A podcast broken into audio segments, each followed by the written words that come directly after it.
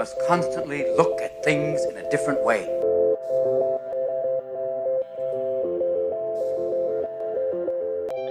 The Healthcare Education Transformation Podcast was created by two physical therapists out of the desire to learn more about the different educational roles in physical therapy and healthcare, and how healthcare education works by talking with educational leaders and people with different perspectives within physical therapy and across interdisciplinary lines on how education can be improved to disrupt the status quo of healthcare education. This is our journey, and thanks for listening. Are you a third year physical therapy student that excels on tests when you have study guides, checklists, and deadlines?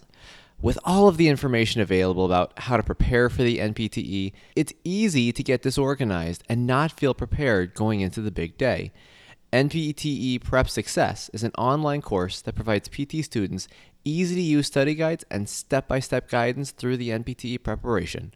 To learn more, visit kylericeprep.com. Thank you again, all, for your continued support. And now for the show.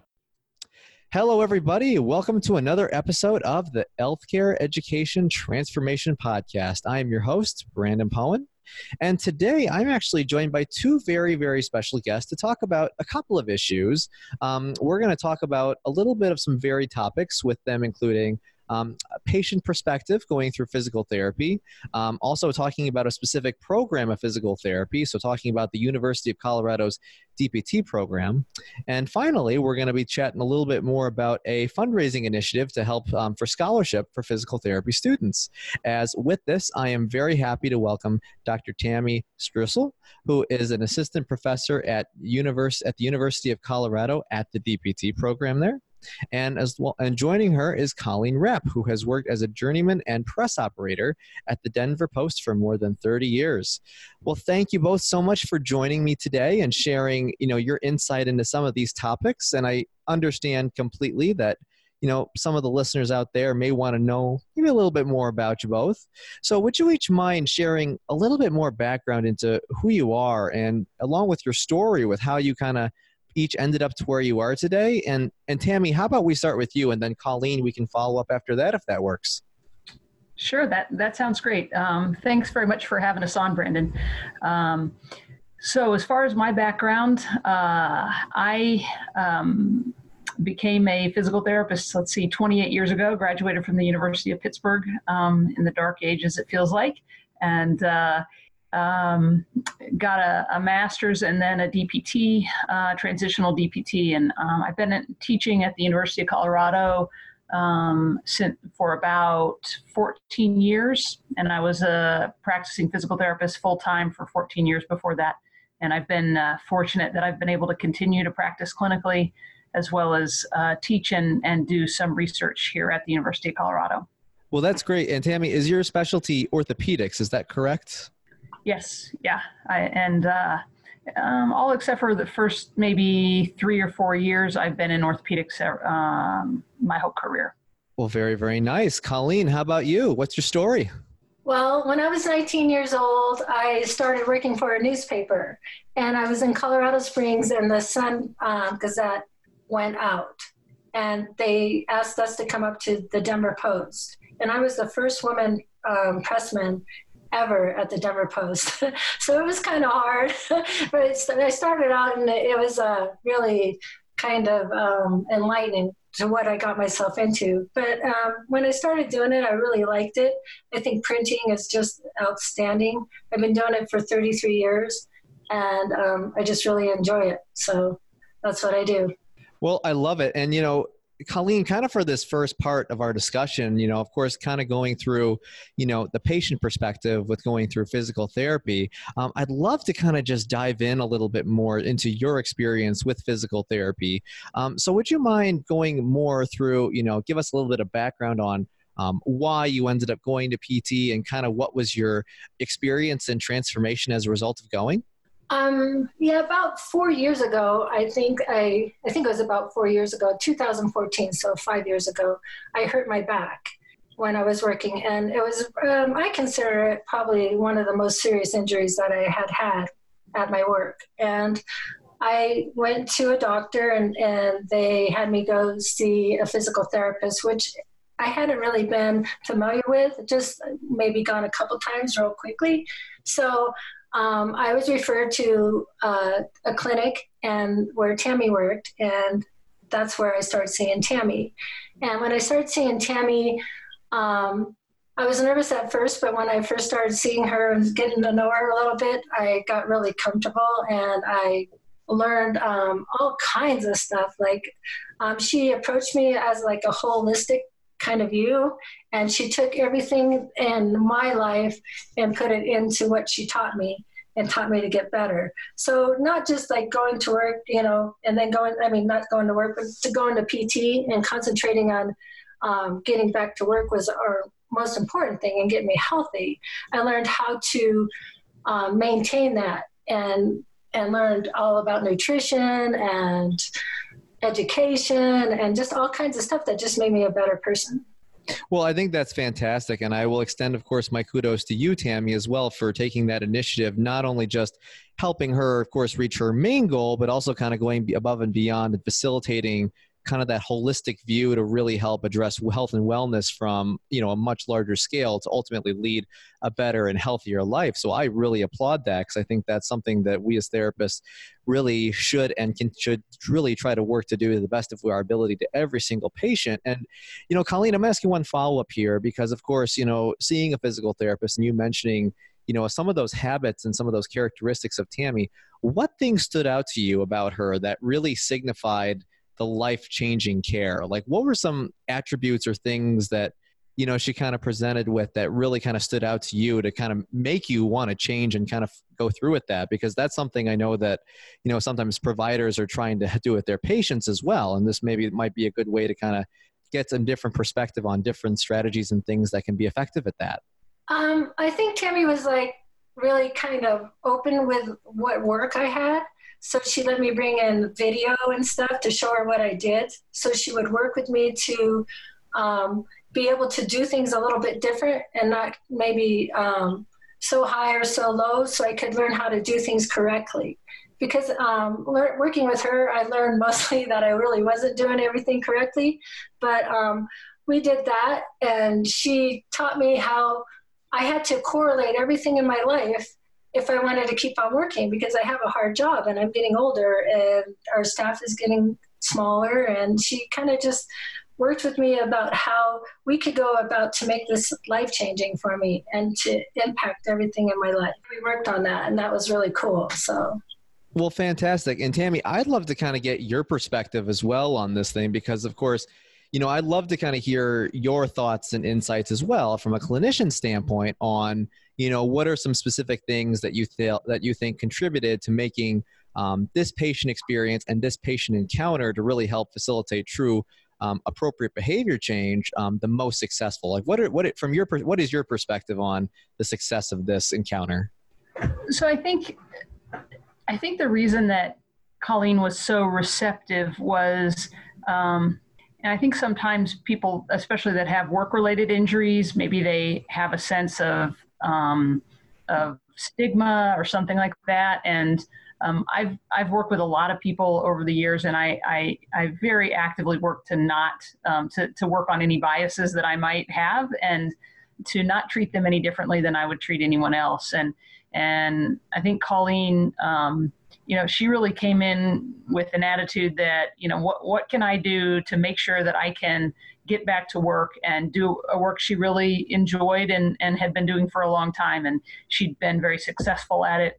Um, from a physical standpoint, she was able to do the work until she had this injury. And so, um, so I think that, you know, that was probably one of the reasons she responded so well. But I, I have to put it back on her and say, you know, she, you know, I could have done you know what I think is everything right. And if she wasn't open and receptive, um, then you know I, I, you know we wouldn't have had any success at all. She really is the one that had to put in all of the work, and um, I just tried to you know teach her how to do things that were um, maybe uh, as she she described, you know, um, working a little uh, safer um, and uh, you know smarter not harder those those types of things um, but also i think just from a, a lifestyle standpoint um, you know at the time she didn't have a particularly um, healthy diet she didn't um, have an active, what I would call an active lifestyle. As she said before, that her work was her exercise, and so she didn't really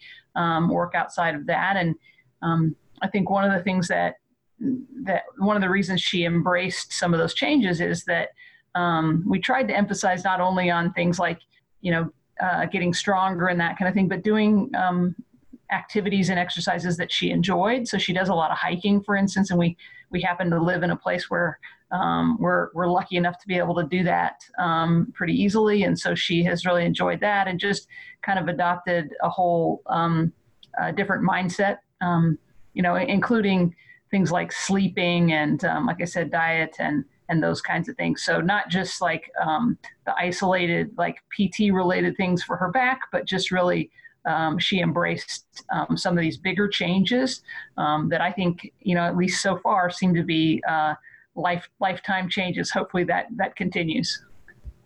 Well, I love it, and I think Tim, you brought you both kind of brought on some really key important points that I kind of wanted to highlight real quickly here before we kind of dive into some other avenues. One of the big things that I kind of heard from you, of course, with you know Tami, that you had just mentioned that you thought one was, was one of the big things that contributed to the success. Of course, um, the individual being receptive and open to learning those kinds of things. So I think that I'll completely agree that can certainly be a big thing for people. But you also mentioning, of course, appropriate listening meeting people where they are at in terms of from an ability, but also a belief level, um, and making sure that you're working on things relevant to the patient's needs and wants. So I think those are some really, really solid points in terms of, you know, from a provider standpoint on how some things that certainly we should be aiming for to do with all of our patients to the best of our ability given the situation as it presents. Um, but tami i wanted to kind of dive in because of course you know we had your uh, fellow coworker Dawn Magnusson on in the past to talk about um, you know healthcare, health promotion, and population health terminology, but we really hadn't discussed a little bit more in depth about you know the University of Colorado's program. And the reason kind of why we like to kind of highlight and just kind of touch base on different different program standpoint is because you know we understand that there are actually many faculty who who listen to this podcast and a benefit of that is that other faculty can hear and learn different methods and strategies from other programs to at least take in, into consideration for possible implementation or discussion into how they can maybe modify their own programs to help benefit their students. So, would you mind kind of giving us a little bit of an overview on the structure and layout of the program, just to kind of highlight some of those aspects for the audience? Sure, happy to. Um, so at the University of Colorado, we're on what's called the Anschutz Medical Campus, which is actually in Aurora, um, Colorado, just outside of Denver. And um, several years ago, we graduated our first class um, with our current curriculum in 2016. Um, and we made some pretty significant um, structural changes at that time. Um, our program now lasts a little over um, two and a half years, and then um, we have a uh, paid year long internship um, at the end. Um, and um, so, how it's structured is that um, everyone does a, a final uh, clinical experience lasting three months.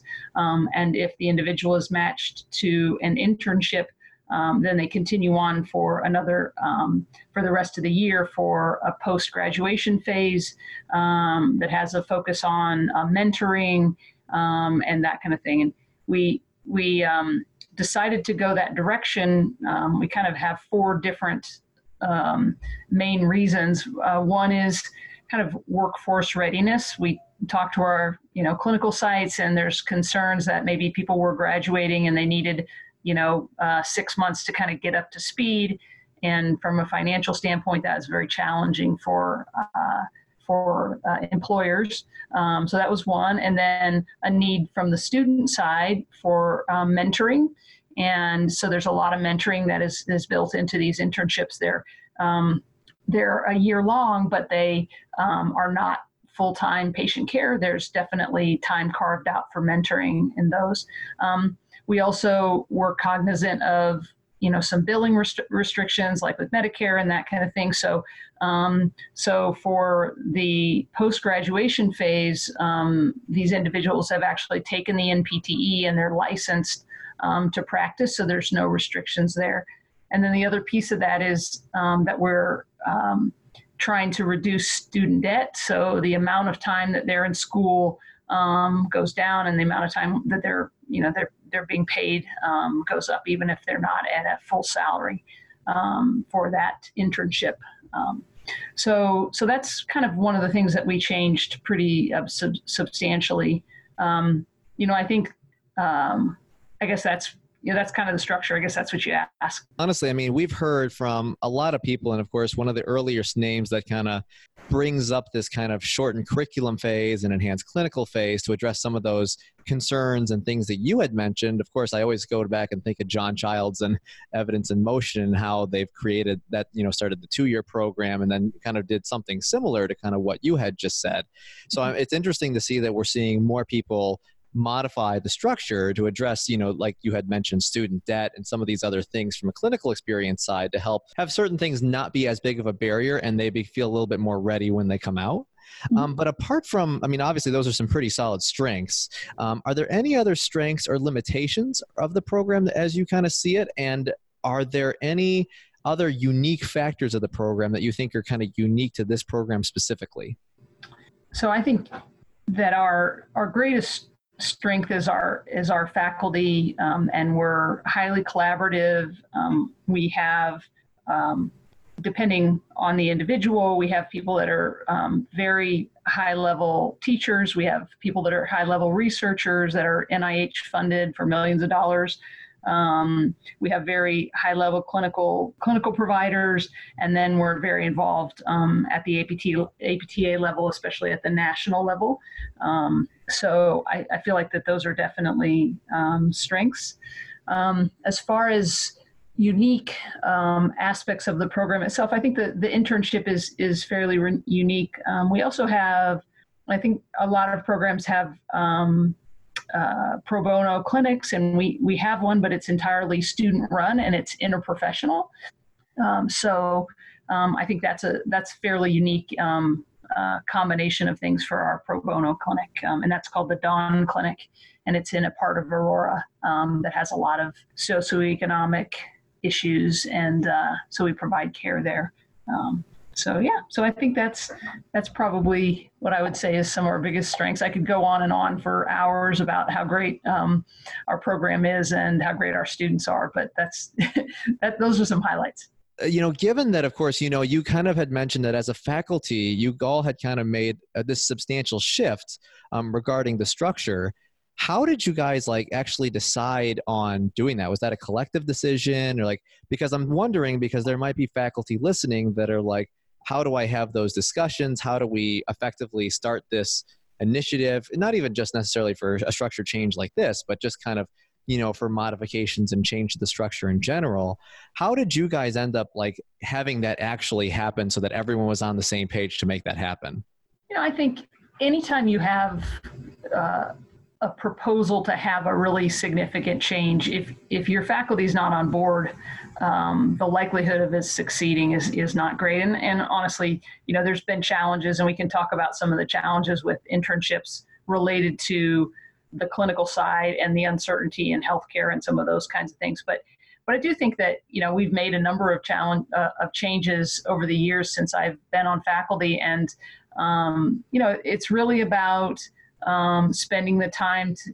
kind of doing the upfront work to making sure that everybody is informed before um, actually moving forward and um, and has a, an opportunity for input in those kinds of things. So um, yeah, so I think that's probably um, I guess that's that's the case no matter the work workplace. Um, anytime you have change, it, it can be hard. So people need to feel like um, that uh, they really understand the reason for the change and uh, and you know and that they have their questions answered and those kinds of things. And then um, you know it's more likely to move forward with success. Well i appreciate that because i mean just when you kind of had mentioned like i wasn't aware that the structure had gone that change relatively recently.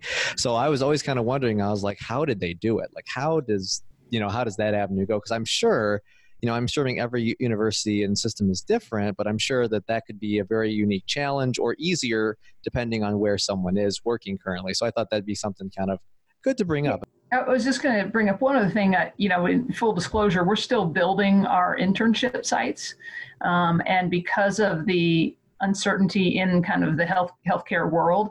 Um, the good thing is that our students graduate, uh, you know, after that pre-graduation phase, and they are able to take the NPTE and go out and work. Um, a number of them are are placed in internships. We'd like to get to the point where we're at 100% uh, placement, um, and we continue to grow those sites. Um, but it is a you know it's it's also a risk and change for the clinical sites, and we we fully recognize that. So um, so there's always um, there's always uh, time to to work through that, and and we'll probably you know continue to make tweaks and changes um, depending on how um, how long it takes us to get the full cadre of, of internship sites.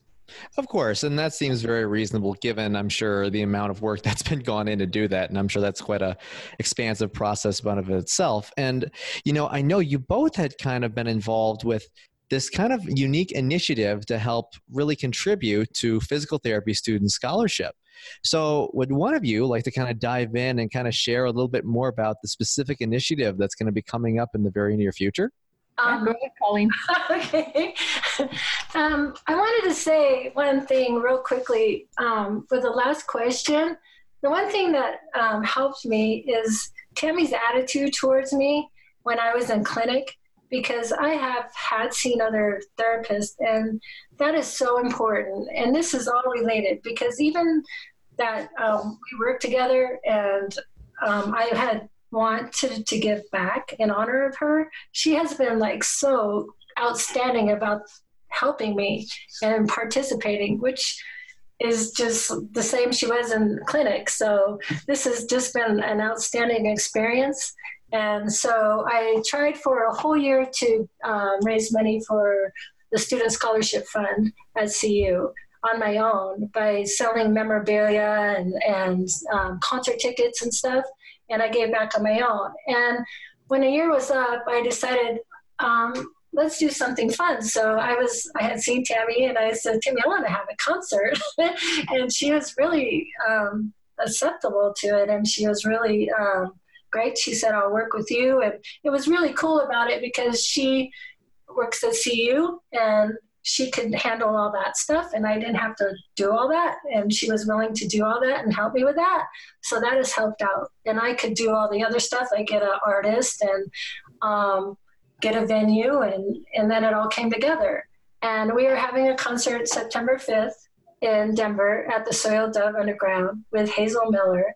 And Hazel is a um, very, very, very popular artist in Denver. She has traveled all over the world. She um, just is very um, kind of jazzy, bluesy, top 40, just very happy person. And when I asked her about it, she loved it. She loved the fact that she could help out and she really wanted to do it. So that was really cool. And tickets are, I think, um, they're on sale at the Soiled Dove Underground website. They are. We have links out on Twitter, as you've seen, and and um, on Facebook. And we are asking people who can't make the show to um, maybe donate to the scholarship fund to help out and support um, our efforts. And I think that's about it. Do you have anything to add, Tami? Uh, no, I just, you know, I think um, Colleen has approached this in the same way that she approached, you know, her health and making some of the other changes. She she went all in, and um, so she's really uh, done a lot of work, including um, putting a lot of upfront funds into this um, to get the artist and get the venue, and um, and then she's you know put a lot of work into into promoting it and those kinds of things. So um, we'd love to see the concert um, sell out and also, if, if at all possible, um, have additional donations come into the DPT Scholarship Fund. Um, that would be terrific. We do have a, a diversity initiative, um, and one of the goals for that is to have our um, student population reflect more uh, closely the patients that they will be out serving. Um, and so we've really done a lot of things um, and diversity in a very broad way, diversity of various experiences as well as uh, uh, racial and other um, diversity. Um, so we, we have a lot of focus on that. The, the, the uh, particular fund that that the uh, Hazel Miller concert will go to is actually our general scholarship fund. So um, that funds uh, a number of different scholarships that are both uh, merit and need based um, scholarships for our students. Well, perfect. And we were also kind of chatting in the pre show a little bit more about the potential um, that the concert may perhaps have be available to be able to, to be um, seen online. Uh, Colleen, do you want to kind of touch base on the status of that and just kind of let us know what may, that might entail regarding next? I know some people might want to, may be interested in that given when the time comes.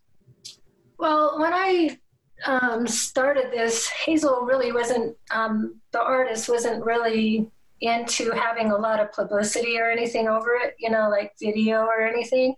Um, when I approached her last week um, to put on my Hazel Miller concert page on Facebook a live stream.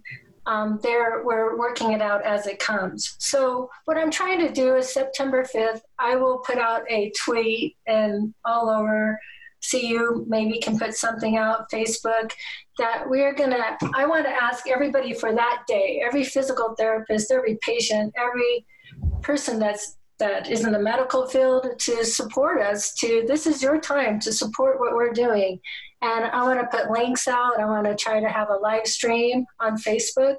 If i can't have the live stream i will be posting um, links on there where they can click. I can have students be telling you know anybody would put a story on or pictures of our live event so I'm kind of like trying to make not like the Jerry Lewis telethon, but make it this the physical therapy awareness day where people can actually give back and support. And I'm going to really do the best so everybody knows everything and gets on and does this because you know someone will say well i'll do it. I will do it or you know what i mean? Or they don't. But hopefully on this day this is the day that people can come out and support physical therapy and the students. So that's what i'm working at well, fantastic. And, you know, I'd be really interested, of course, to both of you because, you know, I'm sure getting an initiative like this off the ground required quite a bit of work and stuff going on in the background to make this happen. And, you know, I, I recognize that some people might be listening and maybe they've kind of thought about doing something similar for maybe either a similar initiative or something different.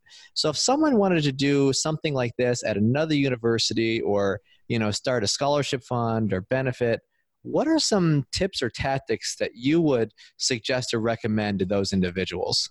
Um, I can start. You want to start, Kimmy? You can start. Yeah, I was just going to say, um, uh, find a champion like like Colleen. Uh, that's that's step number one for sure. Uh, and uh, I, I, do think that she she put herself out there. Like I said, she had to put money up front um, for the the artist and the venue and those kinds of things. I think um, being a state university, there's a lot of uh, there's a lot of things that we there's a lot of hurdles for us. And by Colleen taking uh, the concert and making it a private concert where she is then going to donate um, afterwards, I think that has has uh, limited some of the restrictions that we have if this was actually a CU com- concert. This is this is Colleen's concert to benefit uh, the DPT students student scholarship fund? Um, I think that Tami and I actually working together are probably the first patient doctor, um, not per se, but this doesn't happen that much. And I hope that this does inspire people to do this because this field and this cause and is important. And like I said, I can only do so much, but I think it's a start. And the one thing that I can probably um, give a hint to anybody that wants to do this is just have it in your heart and believe in it. And don't have so many expectations because if you do, you get scared, you know, and you're, you're like, oh, I can't do this or, or um, I'm not going to do good. Anything, anything, any donation matters one donation, 20 donations. It all matters. Any awareness matters. You know, I've been, um, Brandon, you know, we've been on Twitter and, and you see me, and, and people are responding like crazy. I mean, it has been incredible how people will say, well, thank you, thank you. You know, thank you guys for doing this. Thank you for bringing awareness and stuff. So, if I had an advice to somebody who wanted to do this, I would tell them to first find um, somebody that's willing to work with you to basically have a goal and to stay true to that goal and just basically find things that people are going to like. Because when you come up to people people might not have the same um, well i don't want to donate to that or i might not do not donate to this. But if you can come up with things like um, when i first came out with a concert tami says well hazel miller people like her and they do like her. And so we can uh, you can attract people that way from coming up with ideas that people would be interested in doing to help out is probably the best advice I could give you. Well, I think that's really good advice. And, you know, I appreciate, you know, both of you kind of sharing your perspective on these topics. But of course, it wouldn't be an HET podcast episode if we didn't ask our big question we ask everyone at the end. Now, this can be related to what we've talked about today, or it could be something totally different.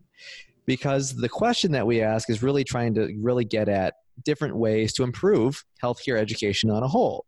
So, of course, we got to we have to ask you both if you could change one aspect of healthcare education, whether that be physical therapy or otherwise, which aspect would you change, and how would you change it? Uh, Tami, you take this one first. so I am. I'm going to go. I think a little um, away from the topics that we've been talking about. Although I think um, there's there's a lot of really important things in um, the therapeutic relationship and uh, biopsychosocial model and things like that that I'm I very much am an advocate of, um, and that served uh, has have served Colleen very well.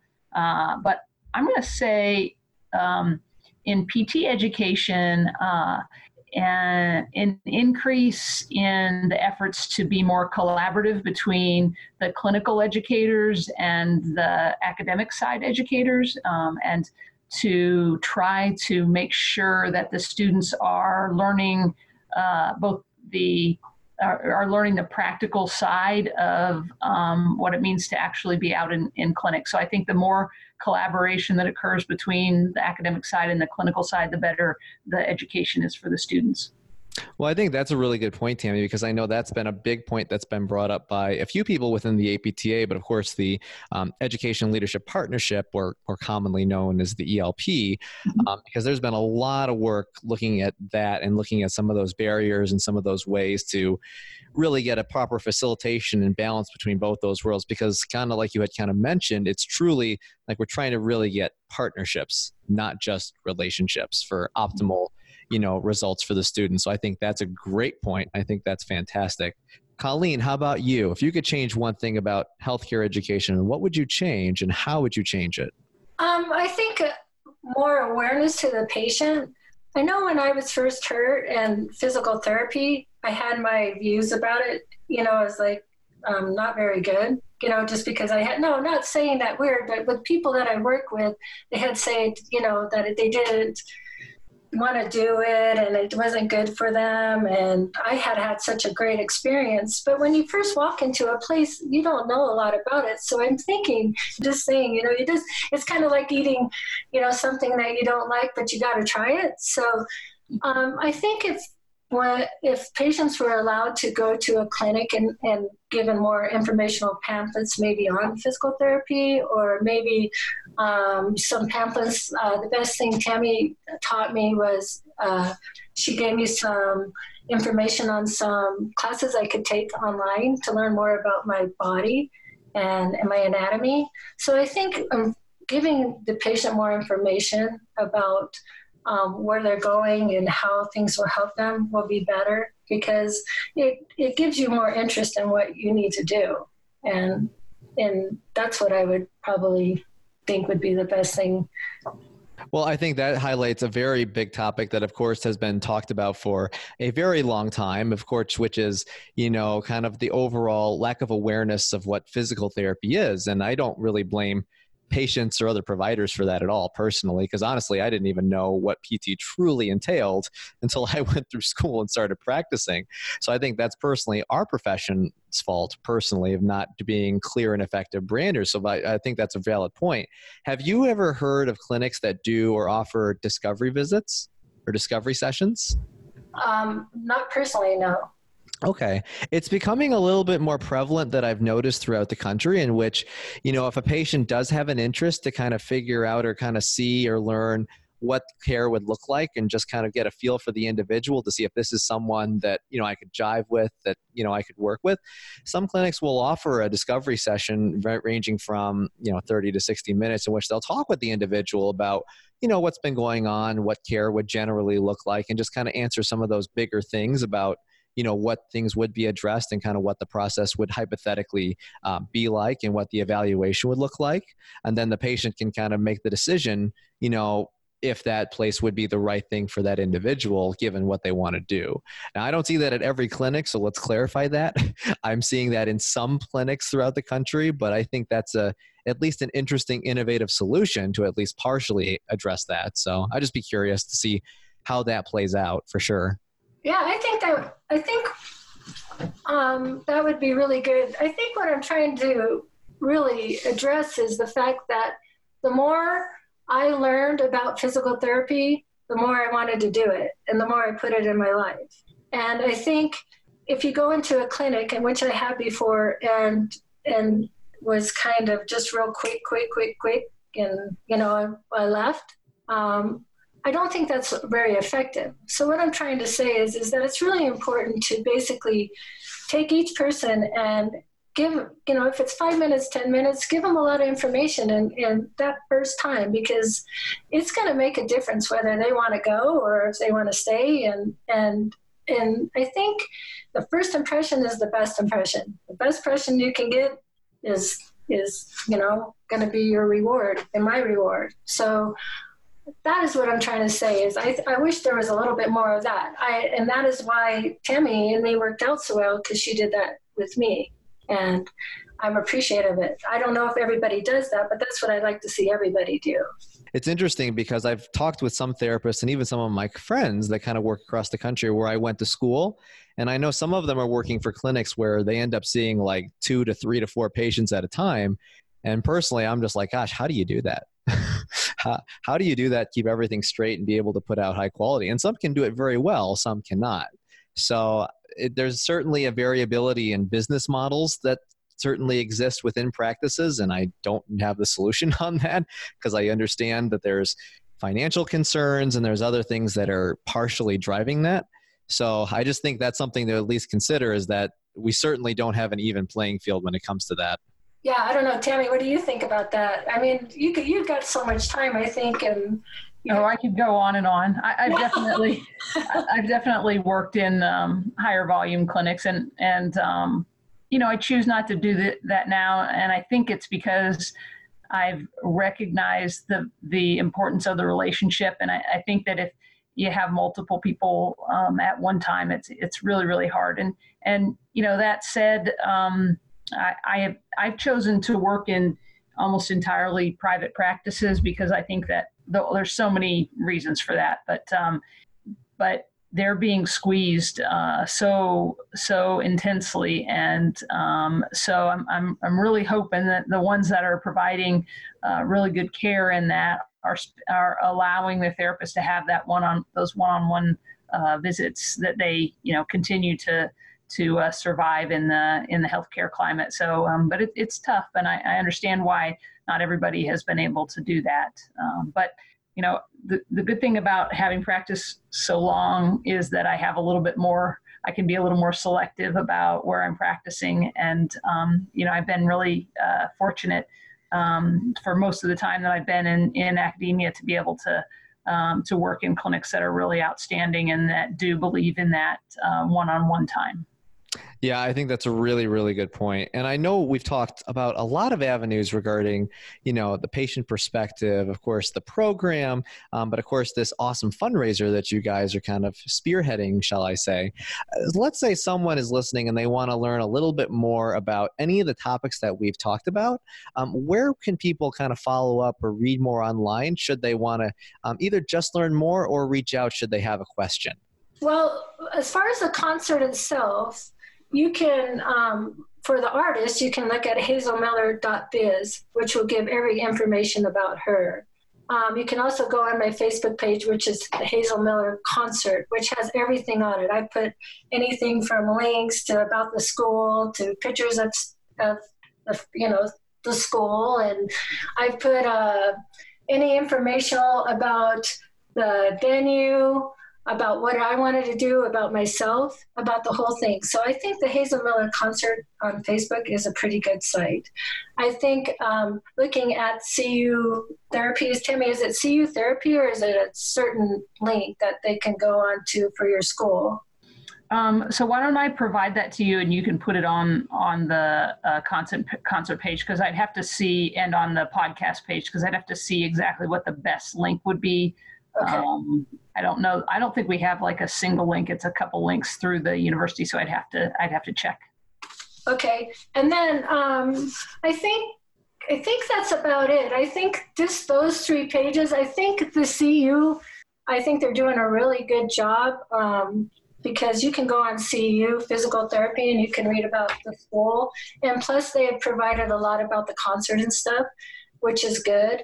Um, I go on Twitter, so a lot of people have to join me to see my stuff, but I can put it out there. But if anyone needs to know, I think the best thing to do is basically just go on the Hazel Miller concert on Facebook, and I will make sure everything is on there.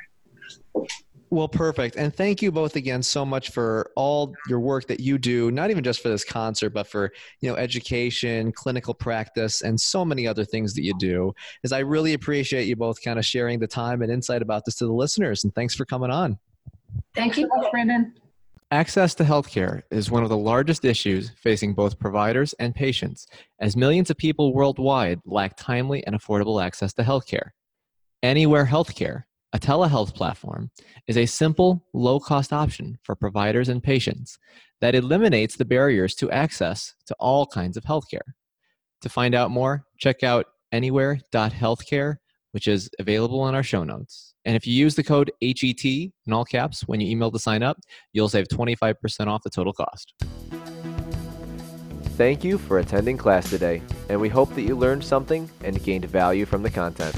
If you'd like to schedule office hours with us, feel free to add us on Twitter at HET Podcast, on Instagram, HET Podcast, on Facebook, the Healthcare Education Transformation Podcast, and the homepage, healthcareeducationtransformationpodcast.com.